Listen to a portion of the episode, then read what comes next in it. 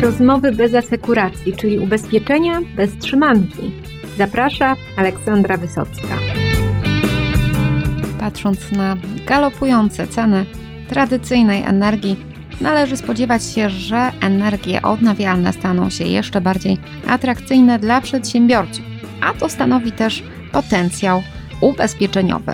PZU przygotowało specjalne nowe produkty z myślą o producentach energii odnawialnej i dzisiaj porozmawiamy właśnie o tym, jak to działa w przypadku fotowoltaiki, a o szczegółach opowiedzą Piotr Netik z PZU i Dariusz Gołębiewski z PZU Lab.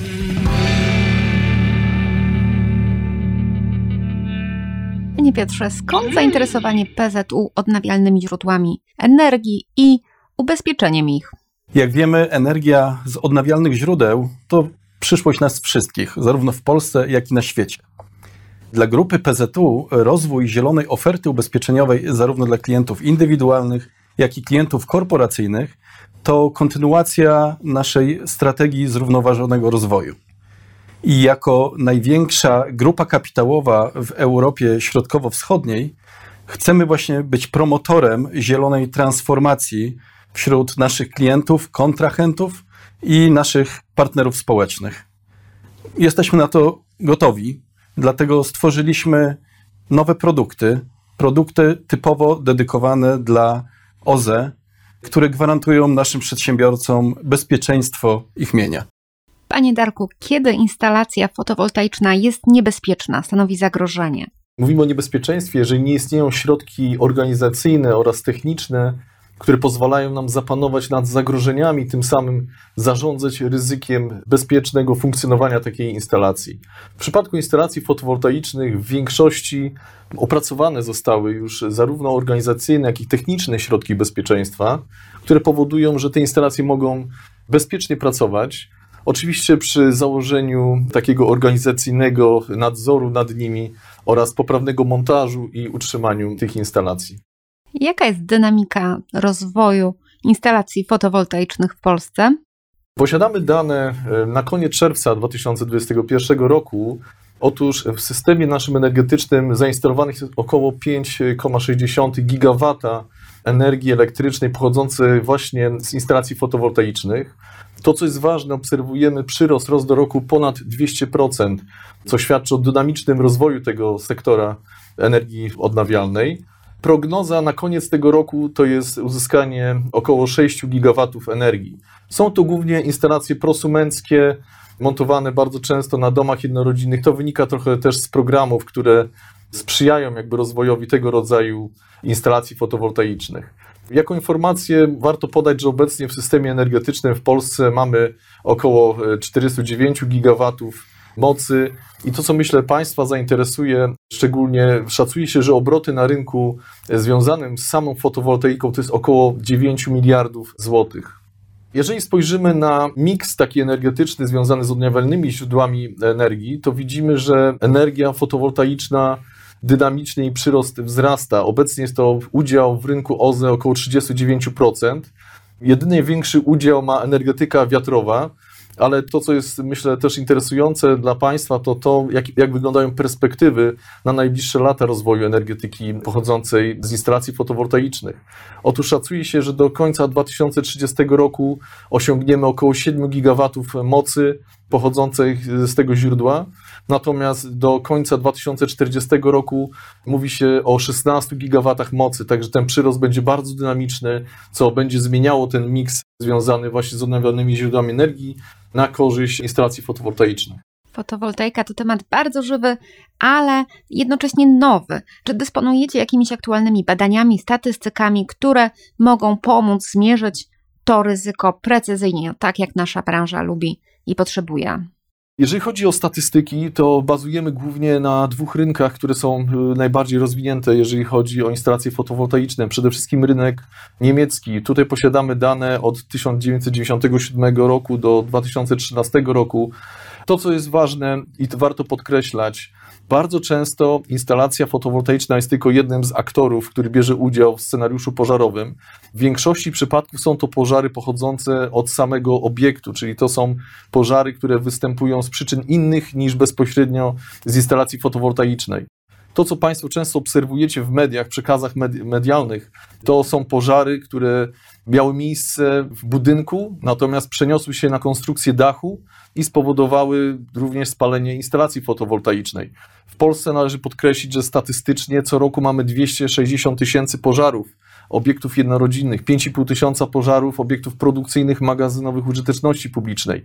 Także tych pożarów jest znaczna liczba i oczywiście tym samym na, na części z tych obiektów występują instalacje fotowoltaiczne i dlatego ten aktor jest również widoczny na przekazach medialnych, natomiast tu musimy być świadomi, że w większości przypadków nie jest on przyczyną wystąpienia pożaru. To, co jest tutaj ważne podkreślenia, jeżeli chodzi o statystyki właśnie płynące z rynku niemieckiego, to to, że większość pożarów, jeżeli już one powstają po stronie instalacji fotowoltaicznych, ma miejsce po stronie właśnie napięcia i prądu stałego. Sam moduł fotowoltaiczny jest przyczyną około 12% pożarów na rynku niemieckim. Tutaj kolejny element, który warto podkreślić, duża część tych pożarów spowodowana jest błędami projektowymi i błędami montażu. Niestety również na rynku niemieckim obserwujemy, że sam proces montażu powoduje wiele zdarzeń, które w konsekwencji prowadzą do wystąpienia pożaru. Kolejnym rynkiem, który warto obserwować, to jest rynek brytyjski. Tutaj posiadamy statystyki od 2010 roku. To, co jest tutaj warte podkreślenia, to to, że tu w tych statystykach zostały wyłączone przyczyny inne niż instalacja mhm. fotowoltaiczna, także te dane są trochę w innej strukturze przedstawione ale mm, tutaj to się pokrywa mniej więcej, jeżeli byśmy spojrzeli, również przyczyna, jeżeli chodzi o izolatory prądu stałego, one w tej chwili, jak obserwujemy, są elementem takim najbardziej newralgicznym, na który należy zwrócić szczególną uwagę, jeżeli chodzi o instalacje fotowoltaiczne. Pomówmy trochę bardziej szczegółowo o ocenie ryzyka, która w przypadku instalacji fotowoltaicznych niesie za sobą konkretne wyzwania. Jak sobie z tym poradziliście? Kwestia oceny ryzyka jest oczywiście dosyć złożona. Nie jesteśmy w stanie zweryfikować, jak zostały połączone przewody, jak przygotowane złączki. Tego oczywiście nie będziemy robić. Natomiast weryfikujemy wiele innych elementów.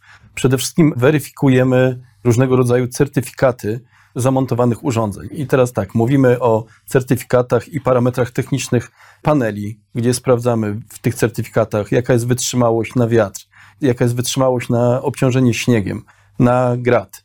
Dla pozostałych elementów w certyfikatach weryfikujemy na przykład certyfikaty dla inwerterów czy mikroinwerterów. Sprawdzamy też certyfikację chociażby złączek, o których tutaj wspominał Darek. Więc to jest jeden element. Kolejne rzeczy, zabezpieczenia odgromowe, to też jest weryfikowane przez naszych inżynierów, ale też istotna rzecz, klasa odporności ogniowej paneli oraz sposób montażu. Ja chciałbym się tutaj skupić na dwóch ostatnich właśnie rzeczach, czyli montaż i klasa odporności ogniowej. Jeżeli chodzi o montaż, to wielokrotnie y, widzimy, że na przykład odległość paneli od pokrycia dachowego jest zbyt mała. Oczywiście panele mają, każdy panel ma swoją kartę charakterystyki technicznej i tam jest wskazane, jaka powinna być ta odległość. Natomiast co do zasady, 11,5 cm to jest ten poziom, który minimalny, który powinien być zachowany. Kolejna rzecz, przewody elektryczne. Też można zauważyć na niektórych instalacjach, że te przewody po prostu są rzucone na połać dachową. To jest nieprawidłowe, też weryfikujemy, czy one są odpowiednio przymocowane. Też życzylibyśmy sobie, żeby ta odległość od połaci dachowej wynosiła co najmniej 10 cm. To wszystko ma bardzo duże znaczenie, w szczególności kiedy mówimy o montażu paneli na podłożach palnych, czyli na przykład na dachach drewnianych czy na dachach z płyt warstwowych. Też ważną rzeczą, co możemy zaobserwować w czasie takiej inspekcji ryzyka, to jest sposób prowadzenia kabli, czy one są prowadzone w peszlach, czy w kanałach kablowych, czy na przykład ostre krawędzie gdzieś znajdujące się na dachu są wyizolowane od przewodów. Kolejna rzecz, wejścia przewodów, przez, przejścia przewodów przez połać dachową. To jak z każdymi innymi przewodami powinny przejścia być izolowane, żeby mikroruchy, mikrodrgania konstrukcji budynku nie spowodowały właśnie jakichś przetarć i co za tym idzie zwarć. Więc to, jeżeli chodzi o jakość tego montażu, którą weryfikujemy w czasie inspekcji ryzyka, Natomiast druga rzecz to jest odporność e, właśnie paneli, odporność ogniowa. I panele bada się pod kątem właśnie odporności ogniowej i rozprzestrzeniania ognia. I mamy trzy klasy tutaj tej odporności ogniowej, od A do C, gdzie odpowiednio, już nie wchodząc w szczegóły, te klasy oznaczają na jaką odległość i w jakim czasie rozprzestrzenia się ogień. Klasa A jest klasą najbezpieczniejszą i tutaj taki wymóg, który ubezpieczeniowo stawiamy jednocześnie dobrą praktykę, żeby dla konstrukcji palnych, czyli właśnie dla na przykład płyty warstwowej z rdzeniem, na przykład z polistyrenowym, żeby stosować panele w tej klasie najbezpieczniejszej, czyli w klasie A. A czy możecie podać przykład jakichś konkretnych szkód, które już miały miejsce, no i które też trochę pokażą, jak to ryzyko funkcjonuje w praktyce? akurat nie na rynku polskim, ale, ale myślę, że są ciekawe z punktu widzenia samej, samego zjawiska wystąpienia pożaru. Pierwszy pożar jest o tyle charakterystyczny, że to był jeden z pierwszych pożarów, który miał miejsce w Europie na budynku firmy logistycznej. Pożar w 2009 roku zniszczył około 80 m2 paneli fotowoltaicznych, straty szacowane na 50 tysięcy euro. Przyczyna była wtedy wskazana jako taki gorący punkt, który w panelu wystąpił są to tak zwane hotspoty, które mogą powodować e, zwiększoną temperaturę w danym ogniwie panelu i w konsekwencji tutaj w tym przypadku doprowadziło to do pożaru, ale jak Państwo widzicie, te konsekwencje nie były zbyt duże. W zasadzie bardzo szybko przywrócono ten obiekt e, do użytku. Natomiast ta szkoda jest bardzo ważna, ponieważ ona była takim prekursorem myślenia o bezpieczeństwie właśnie instalacji fotowoltaicznych. Po tej szkodzie zarówno Straż Pożarna, jak i ubezpieczyciele zastanawiali, rozpoczęli pracę nad tym, żeby te instalacje funkcjonowały prawidłowo. Ta szkoda pokazała, że te instalacje, no właśnie, mimo tego, że określane jako bezpieczne, no mogą powodować dodatkowe zagrożenia. Kolejnym takim pożarem, który ze względów na skalę warto tutaj Państwu przedstawić, to jest pożar farmy fotowoltaicznej 250 MW w Kalifornii. Przyczyna wydawałaby się mało realna. Po prostu ptak, jeden drapieżny ptak wpadł w instalację i skrzydłem zwarł przewody. Mieliśmy do czynienia z wyładowaniem łukowym równoległym w tym przypadku. Konsekwencje były tutaj bardzo poważne. Straty bezpośrednie 9 milionów dolarów, ale dużo bardziej poważne straty pośrednie. Brak dostarczonej energii zakontraktowanej i bardzo duży pożar lasu, duża szkoda ekologiczna w zakresie właśnie obszaru tej instalacji. Jako ciekawostkę warto też przytoczyć zdarzenia szkodowe, które miały miejsce firmie Walmart. Mianowicie tam mieliśmy do czynienia z pożarami siedmiu sklepów, które miały na dachach zamontowaną instalację fotowoltaiczną, zamontowaną przez spółkę córkę firmy Tesla, mhm. jako ciekawostkę. To pokazało, główna przyczyna był bardzo y, niskiej jakości montaż. Montaż nieprawidłowy, dużo błędów właśnie podczas tego montażu. To, co jest istotne, to te zdarzenia zaburzają statystykę, ponieważ jak spojrzymy, to mamy trzy w zasadzie statystycznie 3% prawdopodobieństwo wystąpienia w Walmartowych instalacjach. Dlatego firma Walmart postanowiła wyłączyć wszystkie instalacje fotowoltaiczne, które były zlokalizowane na, na ich sklepach. To było 240 sklepów, które mhm. zostały w ciągu krótkiego czasu odcięte od instalacji fotowoltaicznych. Ta instalacja została zdemontowana po prostu. W Polsce odnotowujemy bardzo mało zdarzeń e, szkodowych związanych z fotowoltaiką. W 2019 roku było to dosłownie cztery zdarzenia, które skończyły się na niewielkich szkodach. 2020 rok, tutaj już tych zdarzeń było troszkę więcej, ale to też nie były zdarzenia, które powodowały bardzo duże straty dla majątku przedsiębiorstw głównie dotyczyły obiektów domów jednorodzinnych lub małych pomieszczeń inwentaryzacyjnych, moglibyśmy powiedzieć, inwentarzowych. 2021 rok wygląda na to, że przynajmniej do końca sierpnia jest bardzo bezpieczny, jeżeli chodzi o fotowoltaikę. Mieliśmy dwa takie zdarzenia, które warto tu przytoczyć. Bazując na danych, które uzyskaliśmy kilka dni temu, doszły jeszcze kolejne cztery zdarzenia, ale o bardzo małym zasięgu nie miały one wpływu jakby na ryzyko pożaru i tak dalej. Na koniec pomówmy chwilę o prewencji, czyli o konkretnych metodach, które można zastosować, żeby do szkody nie doszło w ogóle, albo żeby ona miała mniejszą wartość. Jest kilka takich kluczowych punktów i elementów, na które należy zwrócić szczególną uwagę.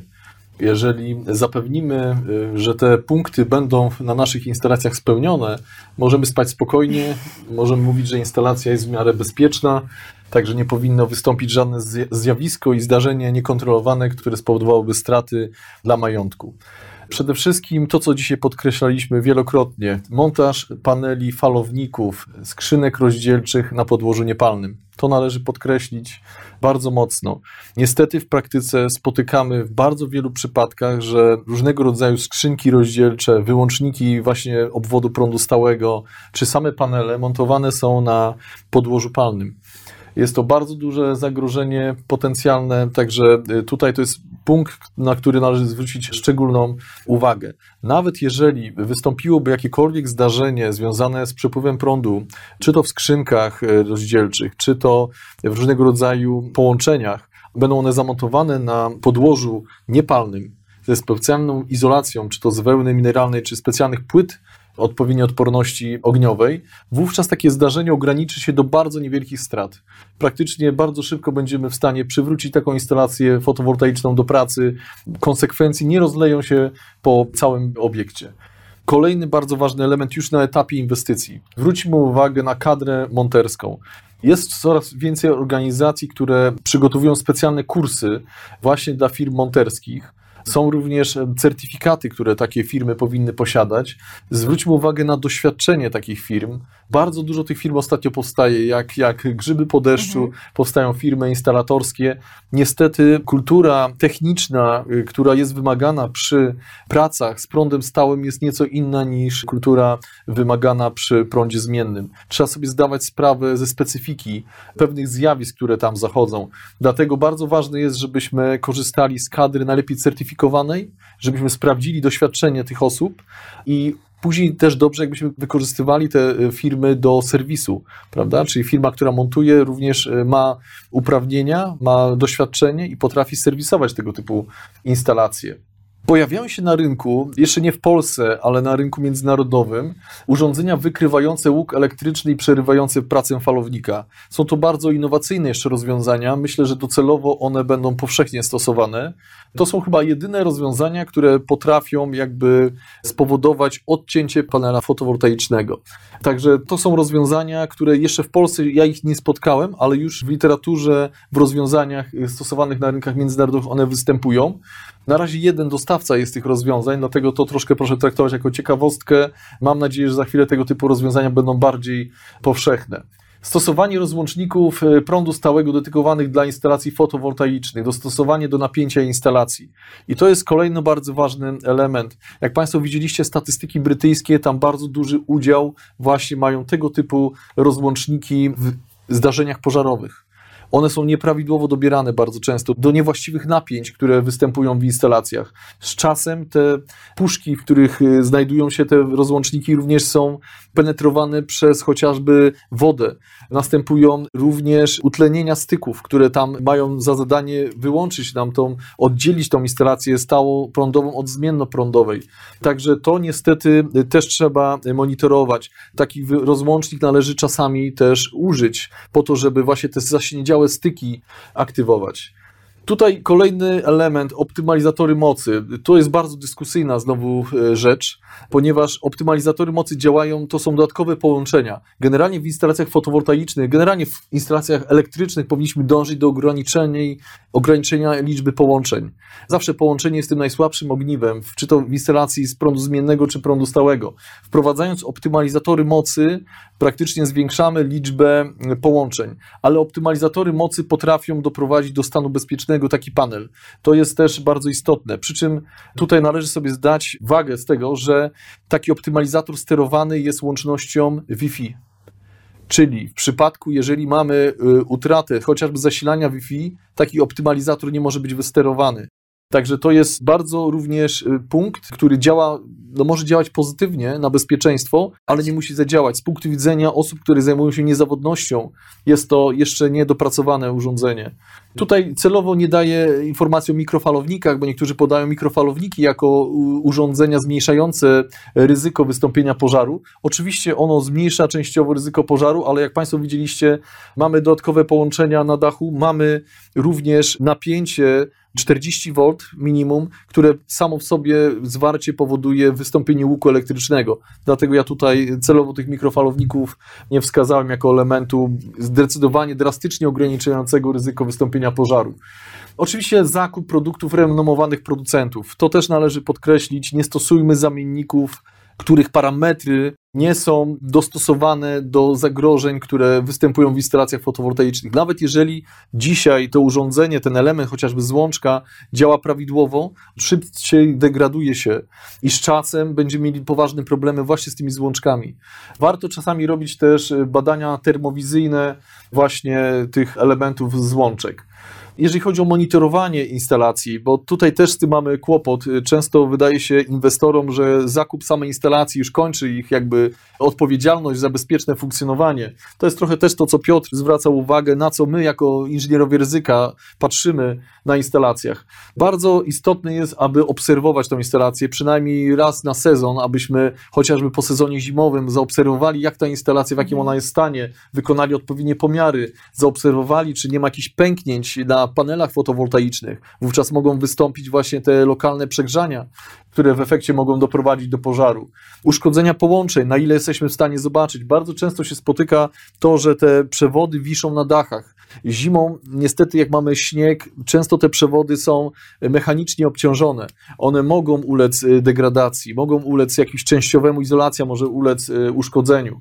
To są takie proste elementy. Monitorowanie gorących punktów. W tej chwili te nowoczesne panele fotowoltaiczne w zasadzie są zabezpieczone przed występowaniem tak zwanych hotspotów. Tam są specjalne diody bocznikujące. Te hotspoty nie powinny występować, natomiast oczywiście wady fabryczne różnego rodzaju mogą wystąpić. Warto czasami wykorzystać e, osoby, które mają chociażby kamerę termowizyjną, żeby spojrzały na te nasze panele, czy nie ma takich punktów faktycznie newralgicznych, gdzie jest zwiększona temperatura. Temperatura zwiększona w takim sensie dla nas powyżej 50 stopni Celsjusza w jakimkolwiek elemencie instalacji elektrycznej to już jest taki sygnał alarmowy. Tak, my zastanawiamy się, dlaczego ta temperatura wystąpiła i co należy zrobić, żeby ją ograniczyć. Tutaj bardzo ważnym elementem też, który należy podkreślić, to jest to, żeby urządzenia, czy to są skrzynki rozdzielcze, czy falowniki, czy właśnie te chociażby rozłączniki, one były odpowiednio wentylowane. Czyli one powinny być montowane w pomieszczeniach, gdzie jest e, cyrkulacja powietrza. Ponieważ to są urządzenia elektryczne, każde urządzenie elektryczne się nagrzewa generuje temperaturę ze względu właśnie chociażby na przepływ prądu, straty, które występują. To są zjawiska fizyczne, które występują w każdej instalacji elektrycznej. Jeżeli takie puszki będziemy mieli zamknięte na małej powierzchni, bez dopływu powietrza z zewnątrz, czyli nie będzie tego efektu chłodzenia, to możemy się spodziewać, że wcześniej czy później wystąpi zagrożenie właśnie przegrzania mhm. odpowiednich e, styków, no i w efekcie może to doprowadzić do pożaru. Temperatura pracy inwentera. Tutaj w tej chwili te inwertery, jeżeli stosujemy inwertery czy falowniki, inaczej nazywane odpowiednich firm renomowanych, to one mają odpowiednie zabezpieczenia, zarówno przepięciowe, jak i właśnie od zwiększonych temperatur. Także warto też stosować inwertery sprawdzone, sprawdzonych firm. Jest kilku dostawców naprawdę, którzy mają bardzo wysoką niezawodność swoich urządzeń i to są rozwiązania, które w dużym stopniu ograniczają ryzyko wystąpienia pożaru.